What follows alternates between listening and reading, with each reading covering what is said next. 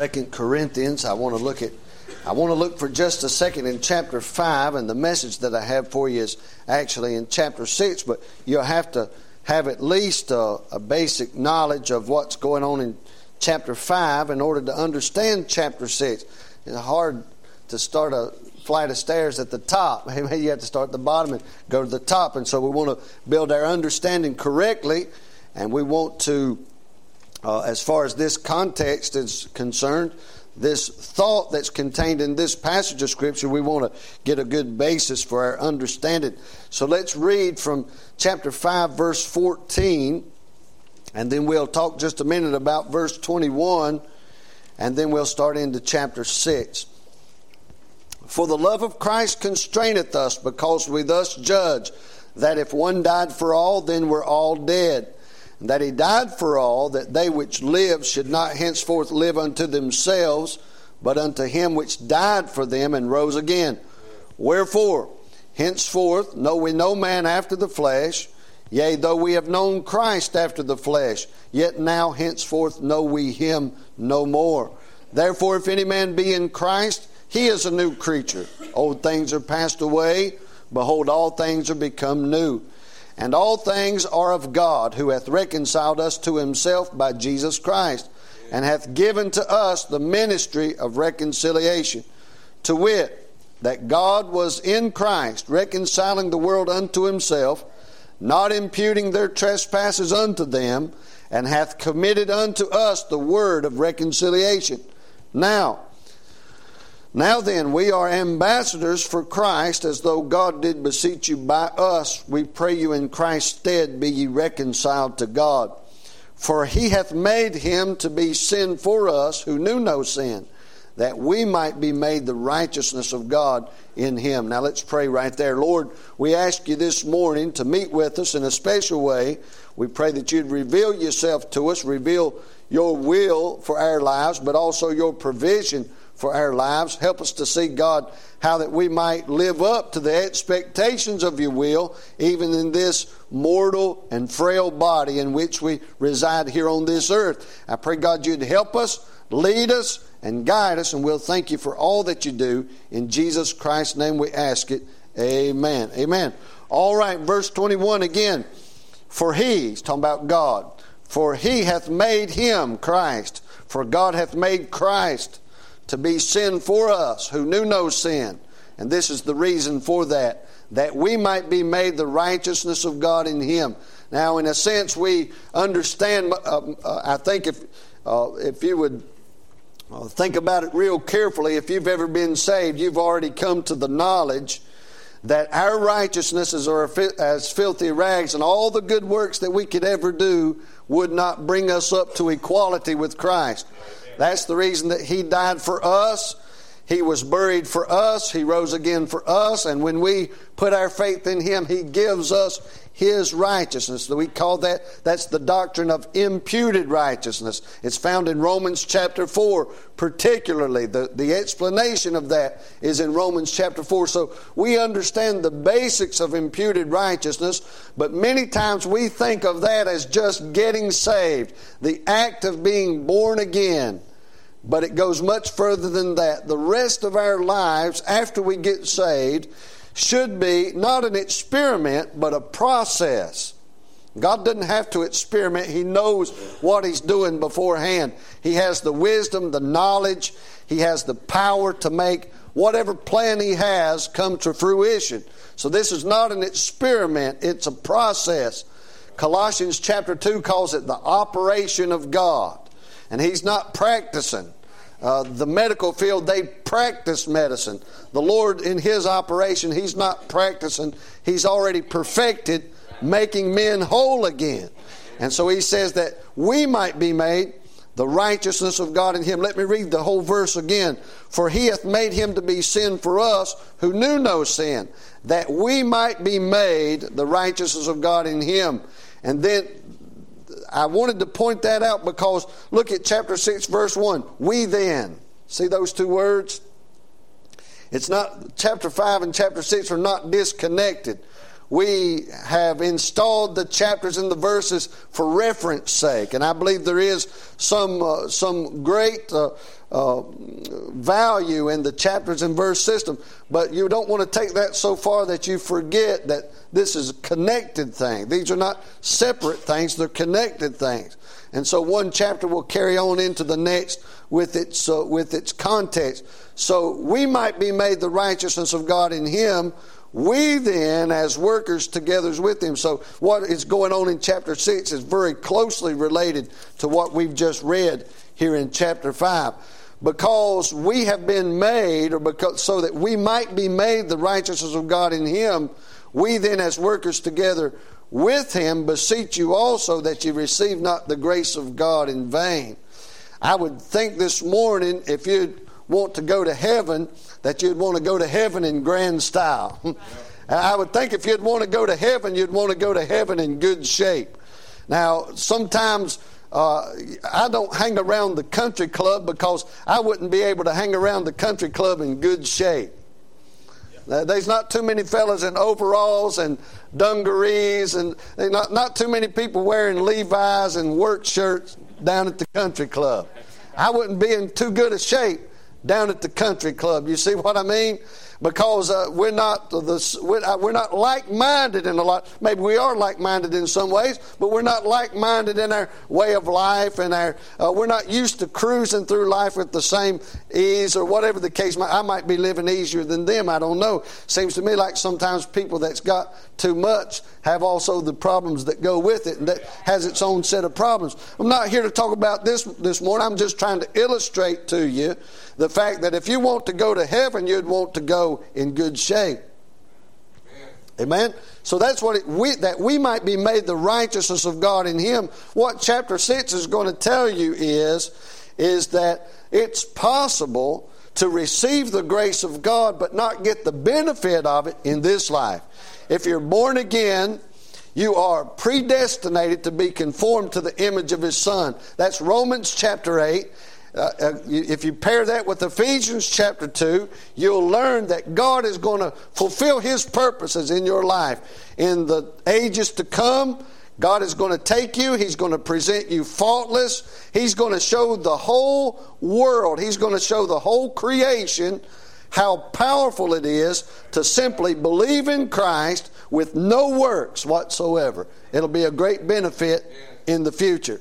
But I'm here to tell you that Christianity can be a great benefit in your life right here today. We then, as workers together with Him, beseech you also that ye receive not the grace of God in vain. Now, there's a parenthesis there in verse 2. I'm not saying that that parenthesis is not important, it is important. If I were teaching a different lesson this morning, I would use that parenthesis, but I'm going to read verse 1 and verse 3 connected as it would be without the parentheses. We then, as workers together with him, beseech you also that you receive not the grace of God in vain, giving no offense in anything, that the ministry be not blamed, but in all things approving ourselves as the ministers of God in much patience in afflictions, in necessities, in distresses. Now, look what he's telling you here. He says, Don't receive the grace of God in vain. It's God's purpose, it's his desire that we be made the righteousness of God in Christ Jesus. Well, what's the context of chapter 5 that we read? We're ambassadors for him. We are left here in this world to preach the gospel, to be ambassadors for Christ. Just as Christ, when He came, He lived, He died on the cross. He was God's man. He was God, but He was also the only one that could be God's man on earth to reconcile men to God. So, having that knowledge in our head, he says we're also ambassadors for Christ. Just like Christ represented God and reconciled man to God, we are representing Christ, carrying on that ministry of reconciling men to God. Christ came and done the work. He done the work in us. He left us here to do the same work of bringing men to Christ, to bring men to God. And so he says, when you receive the grace of God, don't receive it in vain. In other words, what he's saying is, don't receive grace without receiving the benefits that accompany grace in this life. And if you attain grace if you live according to grace, if you live according to the gospel, you're going to be doing the same thing in this world for lost men that Christ done for you when he lived, fulfilled the law, died upon the cross, was buried and rose again the third day for our justification. The power of Christ resides in us as believers and the Bible says, because of that, because of our charter, because of our commission to be ambassadors for Christ, we ought not to receive the grace of God and not use it. We ought not to receive the grace of God and not apply it in our lives. So he says that you receive not the grace of God in vain, giving no offense in anything. Did you know that a Christian ought not to be a crook or a criminal? That's not to say that no Christians have never been crooks or criminals. Certainly, we all come short in many ways, don't we? But the Bible says that if you receive the grace of God in vain, that you would that you would be the type of person. And let me make uh, let me uh, make something very clear. This passage is not a passage that's aimed at individuals. It's talking about you together. We are ambassadors. Not, am, not it didn't say I'm an ambassador. It says we are ambassadors. When you begin to deal with the church and you begin to deal with the unity of the faith and the unity of the saints, you're talking about us together. You are what I am, and I am what you are. Did you know that some people in this community probably view you people that go to this church as a little bit hard nosed because your pastor's a little hard nosed? You're identified together as a body. Uh, I got the news this week that uh, the last of my outlaw relatives, I got plenty of relatives, but I've got quite a few outlaw relatives. And the last of my outlaw relatives has got five years to live. That's what they told him. Got a liver disease. And did you know that in many cases when I was growing up, I was judged, I was identified with that element of the family not because I had done anything amiss yet, but I was identified with who they were. Oh, you come from them Knotts and them Smiths, and so you're probably a drunkard and a car thief. And you, well, I wasn't those things, but I was identified by that by that way. Uh, there, I said that you know the community might see you as a little bit uh, strict, or they might see you as maybe a legalist because that might be the terminology that they might apply to me. And then some folks might see me in light of you. Whatever that may be. You may be liberal, you might be conservative as far as your politics go, or you might, but because we associate with one another, we get that same label, I guess is the best word you could use for it. But the Bible says, We then, as workers together with him, seeing that we are to be made the righteousness of God in him, is the last statement of, of chapter number five. We then, as workers together with him, beseech you also that you receive not the grace of God in vain. And this is the way you do it. This is the way you take advantage of the fact that God in his holiness and God in his righteousness and God in his perfection has associated himself with you. Don't take that in vain.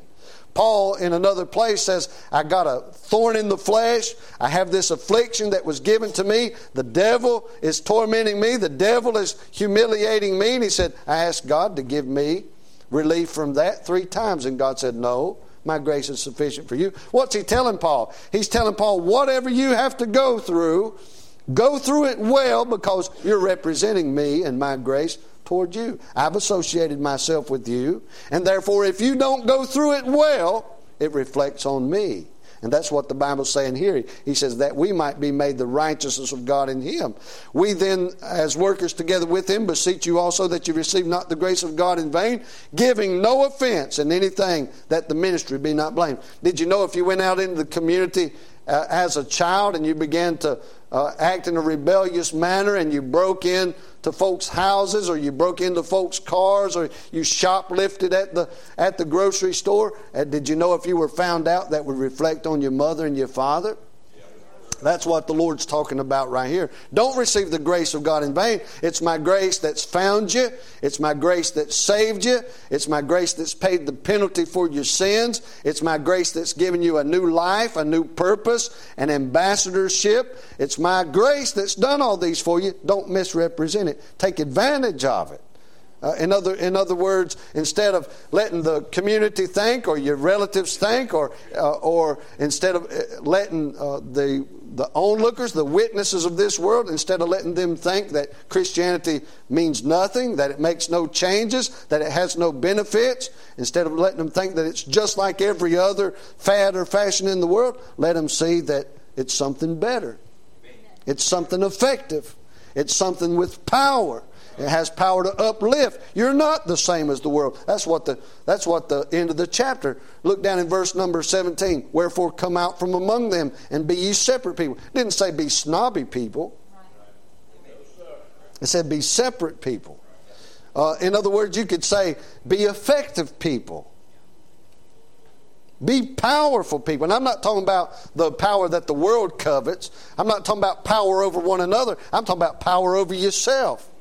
Many, many, many times, the people in this world who seek to have power over others, it's just because they don't have any power of themselves. If they can't control somebody else, then they have no control whatsoever. And so the rest of this chapter that we haven't read, I read you verse 17 and I read you verse uh, 1 and 3, but the rest of this chapter is going to be talking about having power over yourself. And there's a little bit of a difference, and maybe this is too philosophical, and I don't want to get philosophical on you, but sometimes uh, there's a small difference between having power over yourself and yourself having power over you. And you might think that's the same thing, but it's not the same thing. We're going to see that here for the next few minutes. Giving no offense in anything. Well, why don't you want to give offense so people won't like it? No, it's that the ministry be not blamed. It's not that somebody's liable to think less of you. It's that somebody will think less of Christianity and that somebody will think less of the Christ who saved you, the Christ who, who brought Christianity into existence. They were called Christians first at Antioch, the Bible says in Acts chapter 11, because they, they weren't called Christians because they were acting like Colonel Sanders. Uh, they, they, they weren't called Christians because they were acting like Stone Cold Steve Austin. Right. Amen. Right. They weren't called Christians because they were acting like Mickey Mouse right. or Minnie Mouse. Fellas ought not act like Minnie. Minnie Mouse or Minnie Pearl. Leave that feminine stuff to the ladies. Amen. Women are better than men at being women. Amen. And men are better than women at being men. Amen. Of course, you couldn't tell that by the uh, present generation, but they are much better. Amen. Much better. Amen. And I've got to say, I'm a little off subject now, but I have to say it. Amen. Because there's so much pushback from the other side on this. I've never seen a man trying to be a woman that did a good job. Amen. Amen. Just just never run, run across one. Amen? If you're going to do that, maybe you ought to go get back in the closet and practice more before you come out. Amen? Amen. Amen. Ugly women look better than you, uh, high fashion faggots, whatever, whatever it is. Amen. But at any rate, now that I've ruined the sermon, let's get back to this. Giving no offense in anything that the ministry be not blamed. It's not your reputation that you're trying to uphold as a Christian. Many, many, many people mess up trying to protect their own testimony. I have a testimony to protect. You have Christ's testimony to protect. Amen. Amen. And so I could just backtrack just a little bit. Preacher, I wish you wouldn't say harsh things. Christ said harsh things about things that deserved harsh speech. If a thing required rebuke, he rebuked it. That's the testimony of Christ. He didn't say, You lovely liars. He said, You're full of dead men's bones. You're a bunch of deceivers when he was talking to the to the politicians and to the religious leaders of the world. He said, You're liars. He called a thing what it was. Amen. And that's what that's what Christianity ought to be about. You say, well, that'll get a black mark, but that doesn't reflect on you. That re- reflects on Christ. You'll be, you'll be considered unsociable. A lot of people ain't worth socializing with. Amen. Uh, the, as, as Christianity follows the world, the, see, the world is liberalizing. And I don't care what the world does, I'm concerned with what the church does. As the world liberalizes, the church follows in its footsteps. The world is supposed to be following the church to Christ. The church isn't supposed to be following the world into hell. Not supposed to be done that way. And as you uh, follow the Lord, then you, will get closer to Him. You'll be more like Him. You'll be more of a representative of Him. That's the way that's supposed to, to work. And so the Bible says that Jesus Christ is a rock of offense. If you're going to give an offense to the world, it should be the fact that you represent Christ, not that you're living in an unsavory manner or a, a, an ill manner, a criminal manner a devious manner. We talked about it in Sunday school about greed being one aspect of it. But the Bible says if you receive the grace of God in vain, you might live in such a way that you'd be blamed. Now, what I'm trying to say, what I was talking about is Christians get caught up in protecting their own testimony and their own outlook and their own viewpoints and all this stuff they begin to think about, and pretty soon they're wrapped up again in the same thing they were wrapped up in before they got saved by the grace of God, and that is their self. Trying to keep up performance. I've got to do everything just right. I've got, and you're doing the right things to make yourself look better. When the, the true works, we read it in Ephesians chapter 2 the other day. Uh, Ephesians 2 and verse 10 For we are his workmanship, created in Christ Jesus unto good works. Well, if, if it's his workmanship that brings us to these good works, shouldn't he get the credit for it? Shouldn't he be reflected in that? Shouldn't the life of Christ, the viewpoints of Christ, the religion of Christ, the politics of Christ, shouldn't, the, shouldn't those things be reflected in us rather than our own selves? That's why he says we're ambassadors for Christ in the preceding chapter, chapter 5. We're ambassadors for Christ. We represent Christ. We beseech you in Christ's stead, be ye reconciled in Christ's stead. You see that little phrase? It means everything. It means everything. You're not here to protect your testimony. You don't matter. That's not a modern socialist statement right there. You don't matter. There's something that matters more than you. I wish people would get a hold of that. Fathers and mothers, let me tell you this morning the solemn message for families is that you don't matter as much as your children matters the next generation coming up. When you get married and you have children well before you have children have fun go see monuments and museums and take vacations and enjoy one another as much as you can. When you have children your needs get put on the back burner much the same as when you got married, you had to give and take, and her wants and desires matter, and your wants and desires matter, and that's why it's called a marriage. It's a coming together of cares and concerns, things being joined together well, then you start producing children, and that child has to grow up, and that child will have needs when they grow up, and that child will have responsibilities when they grow up. So you put your life on the back burner for 35 or 40 years until they get things straightened out for themselves. Isn't it a shame that they're taking 40 years to get things straightened out? But if that's what it takes,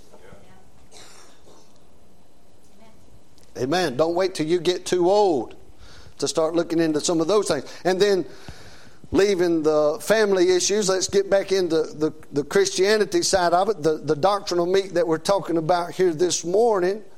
Don't wait until your life is spent. Don't wait until your youth is spent don't wait until you've fulfilled all your dreams before you start uh, deciding to fulfill Christ's purpose. Your dreams and Christ's purposes are very far apart in importance.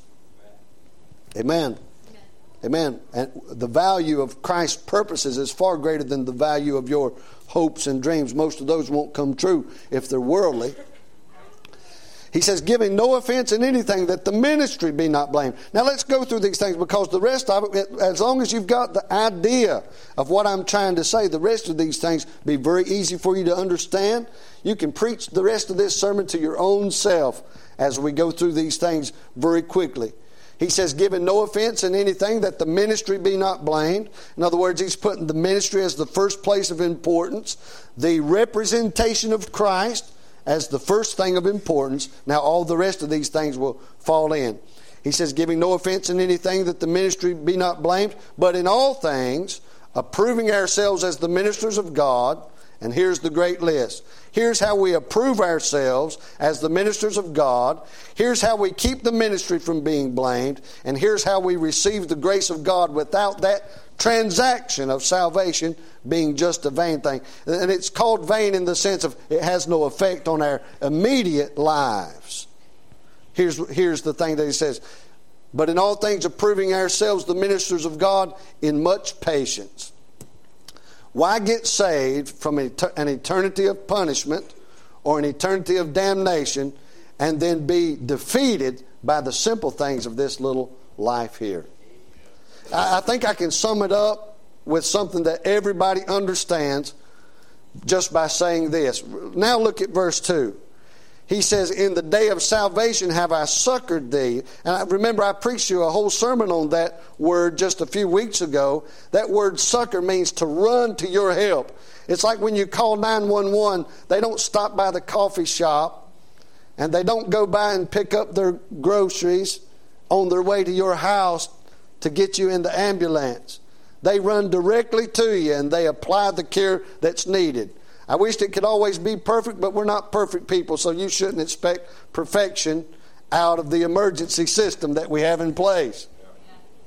So many times I've heard people complain about the care that they received by our, uh, you know, hospitals and ambulance services, and all the while they're complaining, they're sitting there breathing. Does that make any sense to anybody? I, I don't expect perfection. I mean, when they actually start treating me, I'm going to want something pretty much like perfection. Amen. But what I'm trying to get, what I do expect them is to not stop at the, the, the five and dime and get a Coke on their way to come get me. And that's exactly what that verse succored means. It means when you called, He came.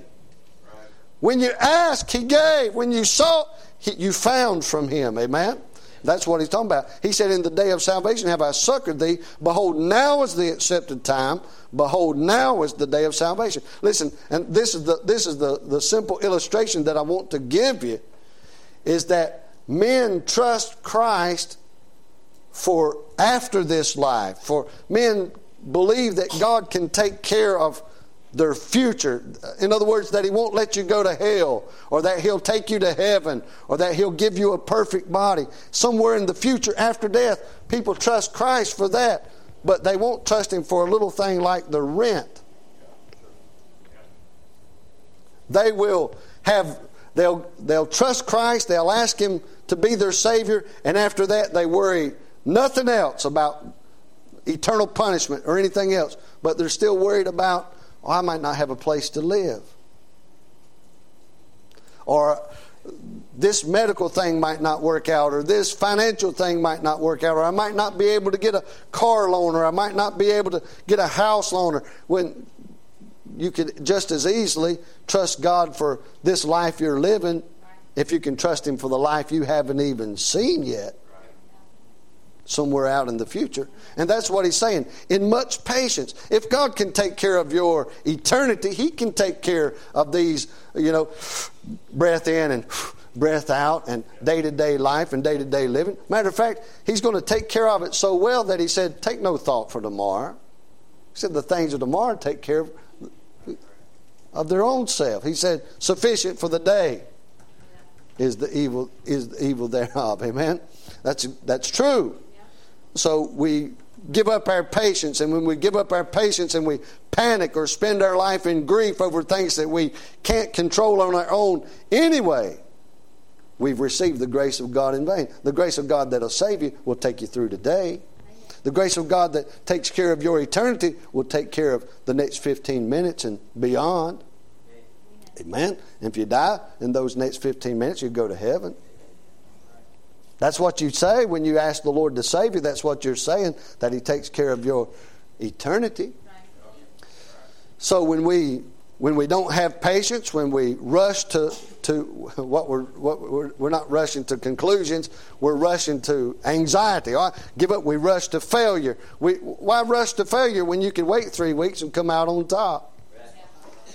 I've, I've seen this many times in my life because I don't have the patience that I ought to have, as I'll give up on a thing right now. I've prayed for it, I've wished for it, I've wanted it, I've desired it. It wasn't a bad thing. There'd be nothing wrong with having it, but I don't have it today. So I give up on it and spend three weeks in despair because I did give up on it, and then God give it to me.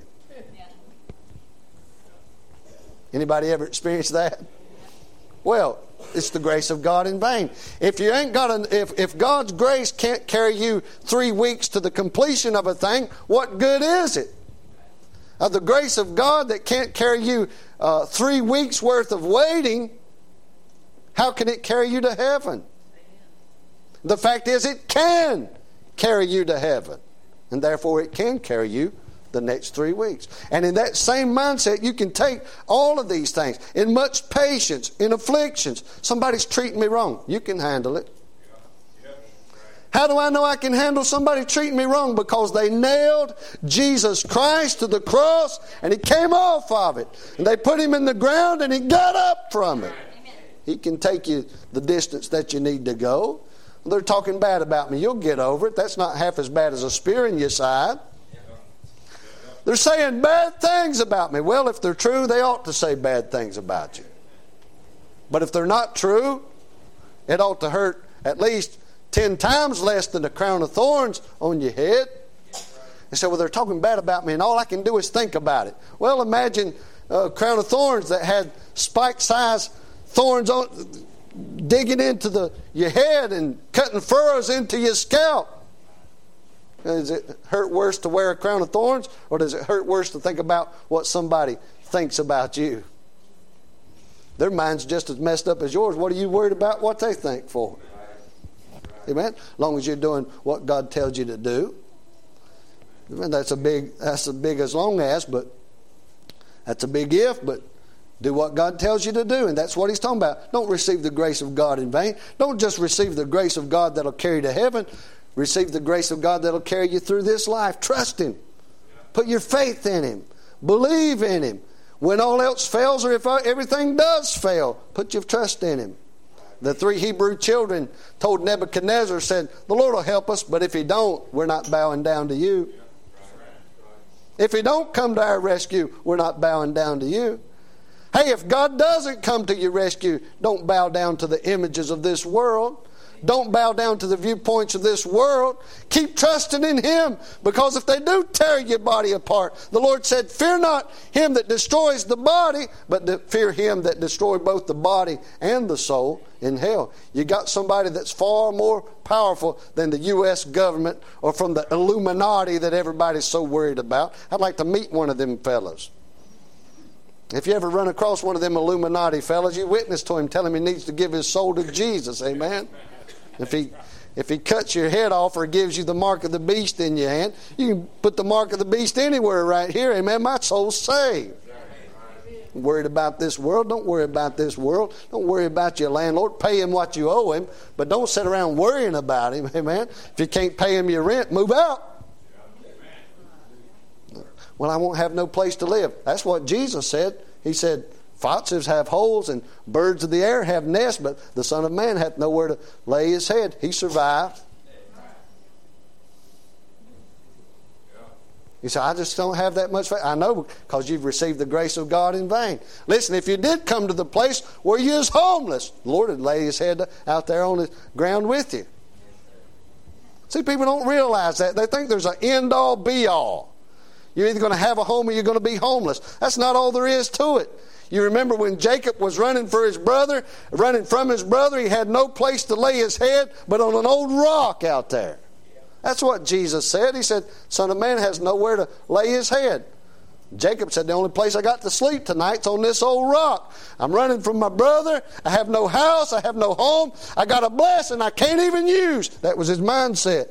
His daddy had done blessed him and gave him all the blessings of Abraham. And he was out in the wilderness and had no place to lay his head. But he found an old rock and laid his head down there. And about as soon as he laid his head down and closed his eyes, the skies opened up. And God stood at the top of a great stairs, and angels were coming down and going up. And he woke up and said, Boy, God was in this place, and I knew it not. See, you're already thinking, if I can't make my rent, if I can't solve this problem, if I can't get out from under, then God's forsaken me. That's not the case. You run into those problems, you run into those hardships, and you find yourself out sleeping on an old rock. God will open himself up to you and say, I was here all along. The measure of a man is not where he lays his head to sleep. The measure of a man is not his health. The measure of a man is that he receives the grace of God and has more power than anything he runs up against. Amen? I've got a bad disease. You've got more power than that disease. They say, well, this, this disease might kill my body. Well, it won't keep you out of heaven, it won't keep you out of God's presence. Amen. My whole world will crumble if I don't get this new job. No, you could get demoted and God would still be with you. Amen. Amen. That's exactly right. So that's what he says in patience, in afflictions, in necessities. Oh, I, I got to have food. No, you can go without it. Well, I like food, don't you? I want to eat food today, don't you? I don't want to fast today. But if I didn't have no food, if I had great necessities in my life, I'd still have God. I said, Boy, I'd hate to have to go a whole day without eating. Well, the grace of God would take you through that day. I'm not saying you'd enjoy. They're hardships. They're necessities. These are this, you, you see, this chapter isn't talking about joys and happiness and peace and plenty. It's talking about hardships and things that require patience and things that are difficult for this flesh. I'm not saying you ought to be saying, I'm glad I'm having all these problems. That's ridiculous. I hope you have comfort and money and place to lay your head and rent and, and, and whatever you rent or buy or whatever. Hope you have a place to live and hope you have plenty to eat. Hope you have all that stuff. But that's not the aim of a Christian. Paul said his aim was to be content in whatsoever state he was. If I'm rich, I'll be happy. If I'm, if I'm poor, I'll be happy. The source of our happiness, the source of our contentment, and the source of our joy ought to be God because God has given His grace to us. We don't want to receive that grace in vain. So let's go through the list. In, in distresses, he says, the last uh, word in verse 4 in stripes, in imprisonments, in tumults, in labor. Tumults, everybody fussing. I remember when my grandmother died, it was probably one of the hardest times that I can remember as a family trying to stay together. This one was arguing about, I want that, and that one was arguing about, I want this, and this one wants the house, and this one wants the car. And some of those people are still not talking to one another, and it's been four years since she passed away. And I find the ones that wanted the house didn't pay the taxes. What was all the fuss for then? The one that wanted the car and got the car didn't keep it up. It's sitting in a junk heap now. What was so important about it back then if it wasn't so important now is to keep it up? Tumults, ridiculousness. I hope nobody has a family as stupid as mine. Say, Brother Mike, you're always talking about us. You don't know the half of it. Amen? You said tumults. What good does it do? What good does it do? Somebody passes away and somebody says, I want this, I want that, let them have it. Your life is not going to be enriched by things. Your life is enriched by Christ. The joy of, the joy of Christ comes from, not from things, but from Christ Himself.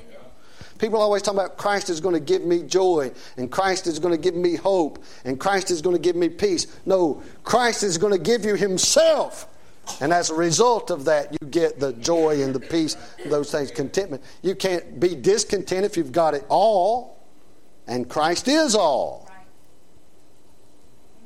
See, people are seeking for peace more than they're seeking for Christ. Some people are seeking for forgiveness more i mean they regret the things that they've done. There's no question about that. And repentance is good. You ought to regret the things that you've done. But you ought not seek forgiveness more than you're seeking for christ. That's what you're, you're supposed to see the glory of christ. When you see the law and it, it tells you that you're no good it ought to show you christ and how good he is and make you long for him. I want him. And when you have him you have forgiveness Christ has made for us, He's made wisdom and all these things, but He's forgiveness, He's joy, He's peace, He's gladness, He's blessedness, He is all these things. But he said that's why he says verse 4, but in all things approving ourselves as the minister of God. we're not the ministers of plain peace with the ministers of God. Once we have God, we have these things. Once we have God, we have the grace to go through tumults. I wonder if any family in here has ever had tumults. Ever had a little uprising, a little, little hardship there, little discussions that got heated? Some churches have those things. When the back door of the church opens up and nobody comes in, I begin to wonder a little bit. Amen. but it, but it, mm-hmm. Maybe that's the Lord come in to shake some of you awake. In stripes, Paul said he received stripes, many stripes for Christ's sake. In imprisonments, we live in a great country where we don't have to go to jail for what we believe. Thank God for that.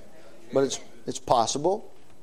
It was in the past. Many people were locked up in Virginia and Connecticut for not being, you know, the high society religions that were controlling things in those days. They went by the word of God and they were locked up for it. In stripes and imprisonments, in tumults, in labors, in watchings. Sometimes all you can do about a situation is just watch and see what God will do. In fastings, by pureness, all these things that he's talking about are representations of the grace of God. If you have to go through labors, the grace of God will help you go through it. By pureness, when you when you Commit your life to pureness just like you committed your life to iniquity before you were saved. Those things will prove the grace of God in your life. They'll be done by the grace of God. They'll be accomplished by the grace of God. By knowledge, when you begin to learn your Bible, that'll be the grace of God. If you're not going to learn anything in the Bible, why did Christ save you? He wanted to talk to you, He wanted to inform you. He wanted to improve your mind. That's why he says in Romans chapter 12, verse 1 and 2, he says, I beseech you, therefore, brethren, by the mercies of God, he says that you commit your body a living sacrifice, holy, acceptable unto God, which is your reasonable service. He said, Be not conformed to this world, but be you transformed by the renewing of your mind. Your old mind was what it was because of the things that the world put into it. Your new mind is going to be your new mind because God has been graceful enough to you to give you His preserved word, His preserved will. The Bible says in 1 Corinthians, He said, We have the mind of Christ. He says, By the word of truth, verse 7, by the power of God, by the armor of righteousness. The armor, righteousness will take care of you, it'll protect you uh, the police and the military wear body armor to keep them from being killed by projectiles, and they'll be lucky if they're covering the part that needs to be covered. Cover up your chest and get shot in the leg. Cover up your legs, get shot in the chest. But the Bible says righteousness is an armor. The Bible says in Ephesians 6 to put on the whole armor of God. The Bible says you're to endure hardness as a good soldier for Jesus Christ. Christianity is, is, is, is a warfare. It's not a, a petite little feminine tea party that people go to on Sunday mornings. Amen. That's why Paul said when he died, he didn't say, I endured a great tea party for Christ. He said, I fought a good fight. Amen. I, listen, I'm telling you, I'm not asking you if this is what you're going through. I'm telling you, this is what you're going through with absolute knowledge. You're fighting a battle on a daily basis.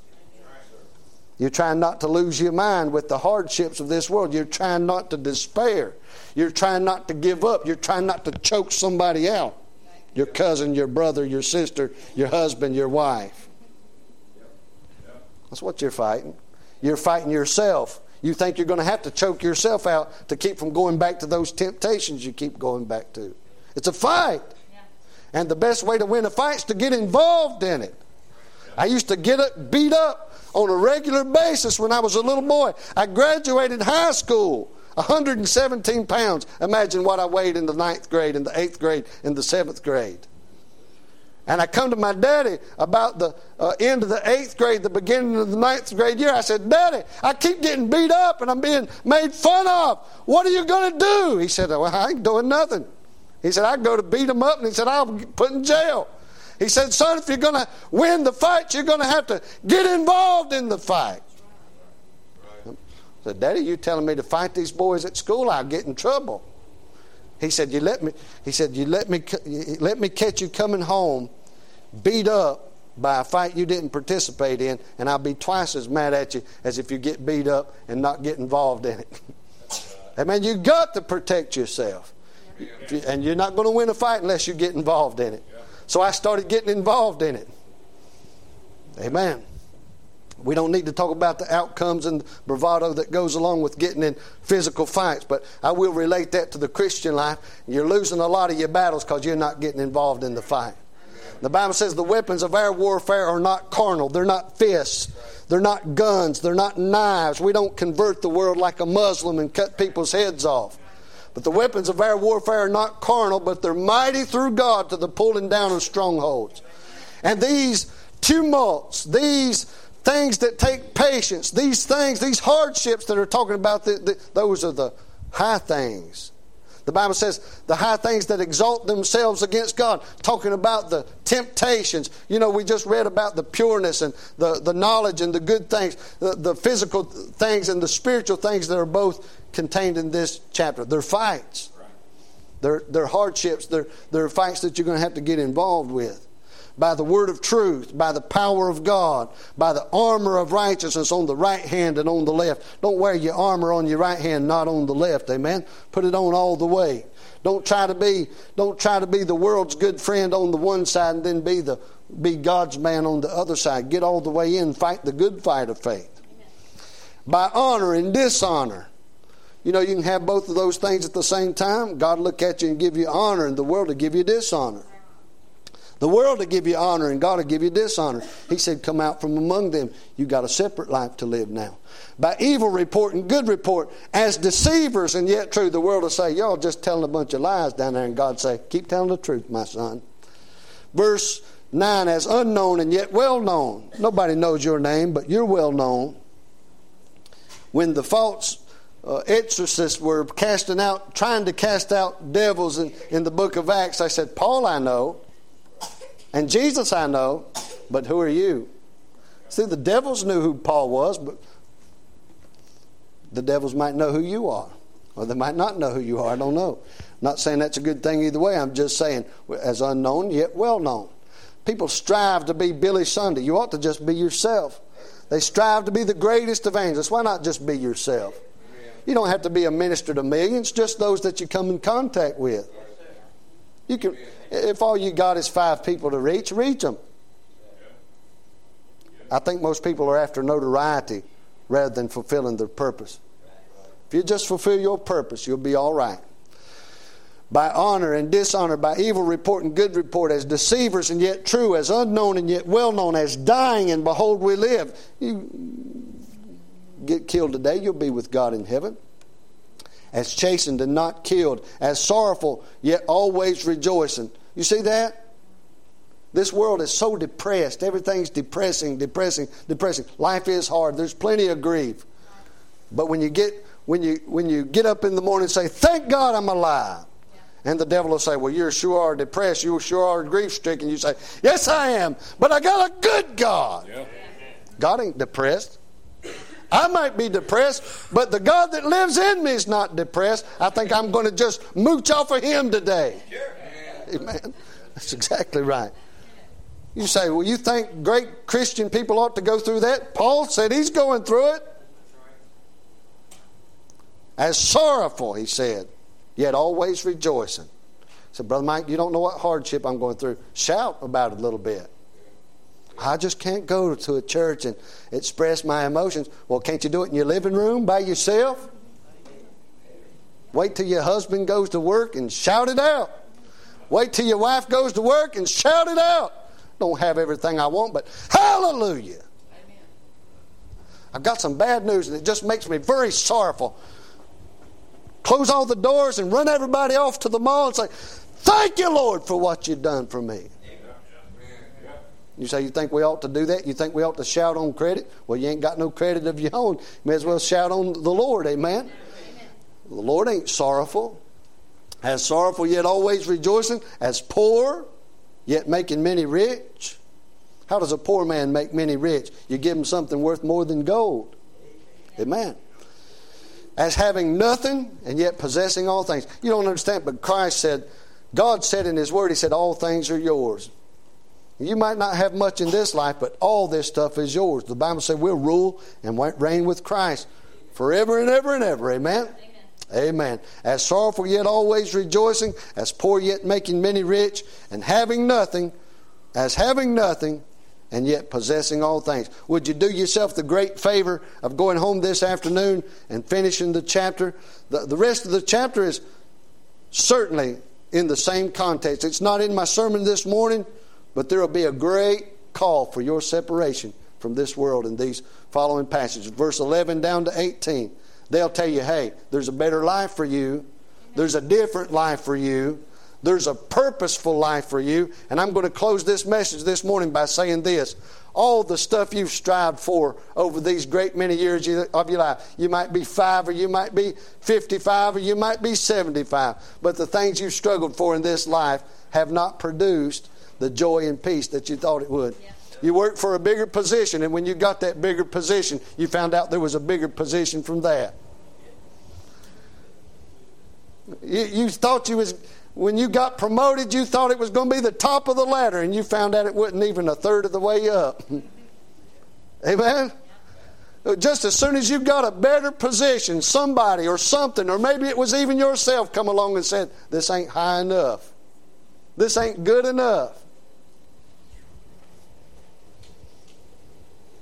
You was eat, uh, we had a great discussion yesterday on food. And I asked a little fellow, I said, he was eating a hot dog. I said, You like that hot dog, boy?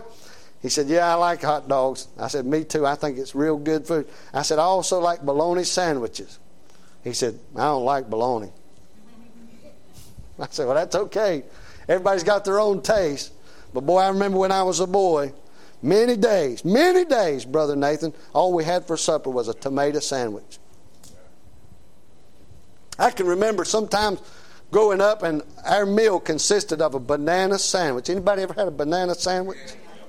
Oh, slice up a little banana and put some mayonnaise on there. Mmm. We even tried peanut butter with their banana sandwiches. That was pretty good too. But see, we didn't have everything. And boy, when I grew up, I mean, as I grew and as we got older, we, our dad made a little bit better money and we had a few more things. And then, listen, when I got in the Marine Corps and they put me in a chow hall and said, you can eat all you want. Mm. I treated the chow hall like most kids treat the video game, the, you know, the arcade where they play Pac Man and all this stuff. I was down at the chow hall as soon as it opened. Many times I'd stop back by before it closed. Get me something to eat. You say, why? Because I had moved up a little bit, see? So I had my bologna sandwiches when I was a boy. I had my chow hall right there at my early adulthood life. But then I, you know, I, when I had all that food, but you know what I didn't have in my pocket? Uh, a, a Lance Corporal in the Marine Corps back in those days made about $750 twice a month. That's not a lot of money. Not, it's more than I had when I was in high school, but it wasn't a lot of money. But see, if I couldn't afford to go out to the steakhouse every day, and I couldn't afford to go to Libby Hills, or of course, I ain't got no Libby Hills. You don't know what that is. I couldn't. I couldn't go to uh, Red Lobster. That's what I was trying to think of. I couldn't go there every day. Did y'all see God just keep me from making a fool of myself, falling in that floor? But you see, once I got my belly full and I started looking around at Taco Bell, I thought, I'm missing something. I wasn't missing nothing. I was eating better than I ever had before in my life. See, it's, it's us. We gain a little rung on the ladder and then we talk ourselves out of, you know, we talk ourselves out of the, how well we have it.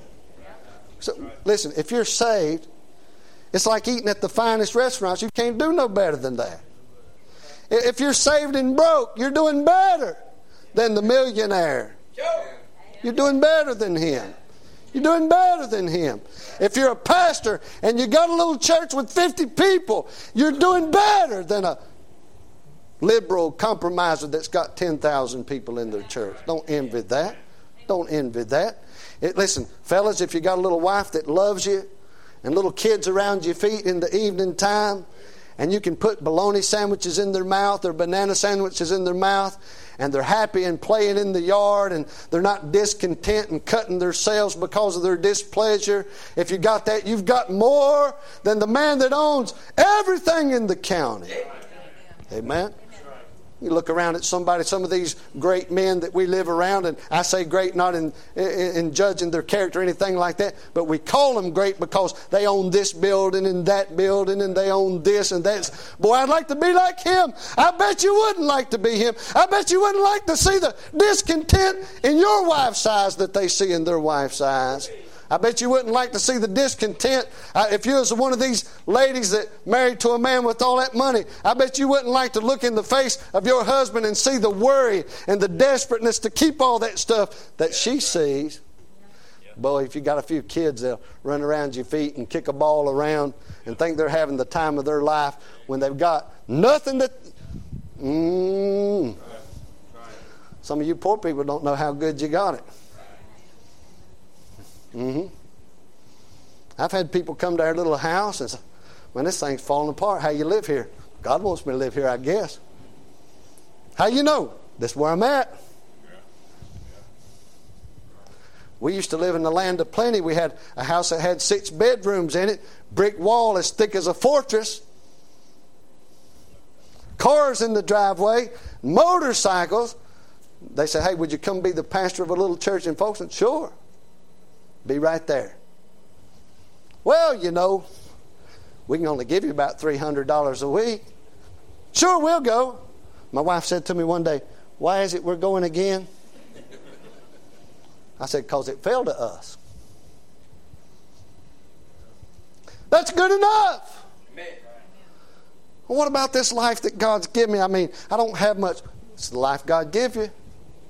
May as well be said. Hey, use that as an opportunity, whatever it is. If you've got much or little, if you've got a whole lot or if you've got a little, if you're rich or if you're poor, if you're beautiful or ugly, whatever this world puts value or stock in, just be satisfied with what you got. Use it in order to uh, be a testimony for Him and not to prop your own self up. You'll finish your days with gladness and you'll finish your life in peace and joy. And a man can't ask for any more than that. God will get the glory and you'll get the benefit. The benefit is yours. You've got it good. You've got it real good. God's been real good to you. He surely has. Heavenly Father, I do thank you for your grace and for your goodness. Thank you for all you've afforded us, God. You've been a good God to us. You have run to our rescue. You didn't stop off some other place, but you came right to our rescue and our help, and you've provided us with everything that we need. And though we may seek God some improvements and we may seek things, Lord, let us not let things be the end all or be all or the measure of our success or failure, but let it be that we've received the grace of God and that we've let that grace that you've given us be the guiding factor and be the guiding principle in our life. We can do all things through Christ which strengtheneth us. And I thank you for that. Lord, bless us and be with us as we go to our homes, as we go out to the river for a baptismal service. I pray you'd watch over us. Pray you'd keep everyone safe. And I pray, oh God, you'd bring us back at the appointed time. Do a work in our hearts, God. I know that sometimes people get uncomfortable, God, when they hear these things that straighten out our lives and iron out the wrinkles. The iron must be hot, but it does have a, have a smoothing effect in our lives. And I pray, oh God, you'd help us to receive these things with joy and receive these things, God, with the intent that you gave it to us for the improvement of our Christian lives. And I thank you for everything that you do for us. In Jesus Christ's name I ask it. Amen. Amen.